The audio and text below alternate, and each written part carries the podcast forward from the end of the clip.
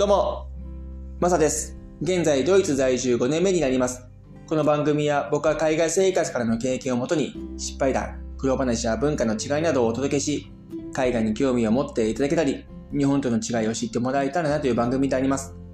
第20回目の放送、今回はドイツの治安について話していこうと思います。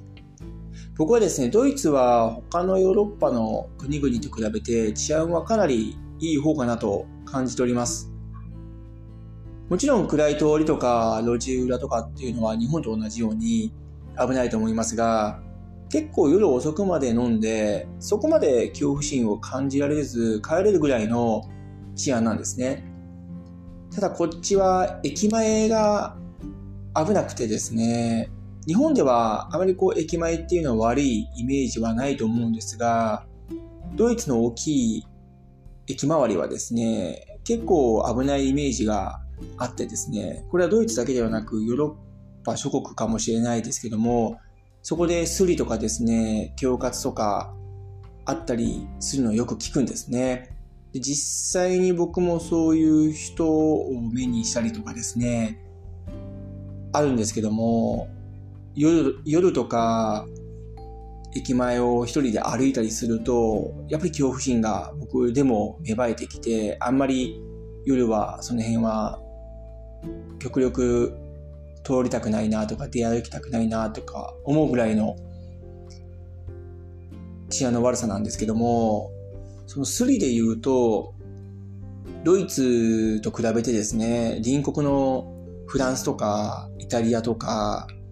っていうのはもっと高くてですね、あとスペインとかギリシャもスリの率は結構高くて、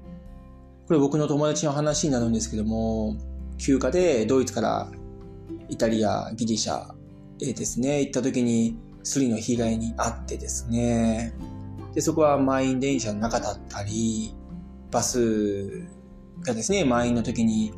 スリに遭ったりとか、実際に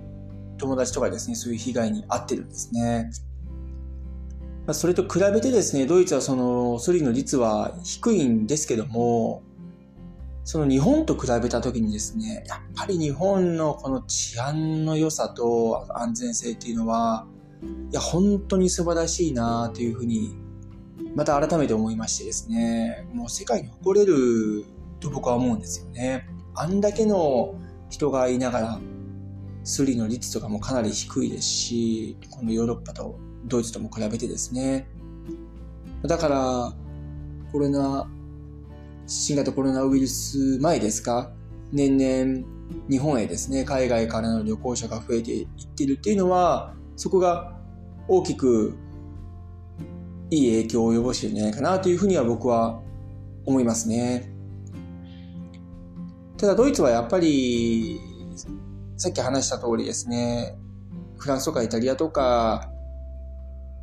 ギリシャとかですね、そういった治安を比べると、うん、やっぱりいい方だと思いますし、ヨーロッパ全体で見ても、ドイツの治安はすごくいい方だと思います。でもやっぱり警戒心というのは持ってますし、うん、そこをちょっと気を抜いてしまうと、こすりとか合う可能性が高くなると思うので、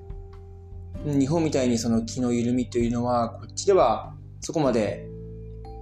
ないのかなというふうには思っております。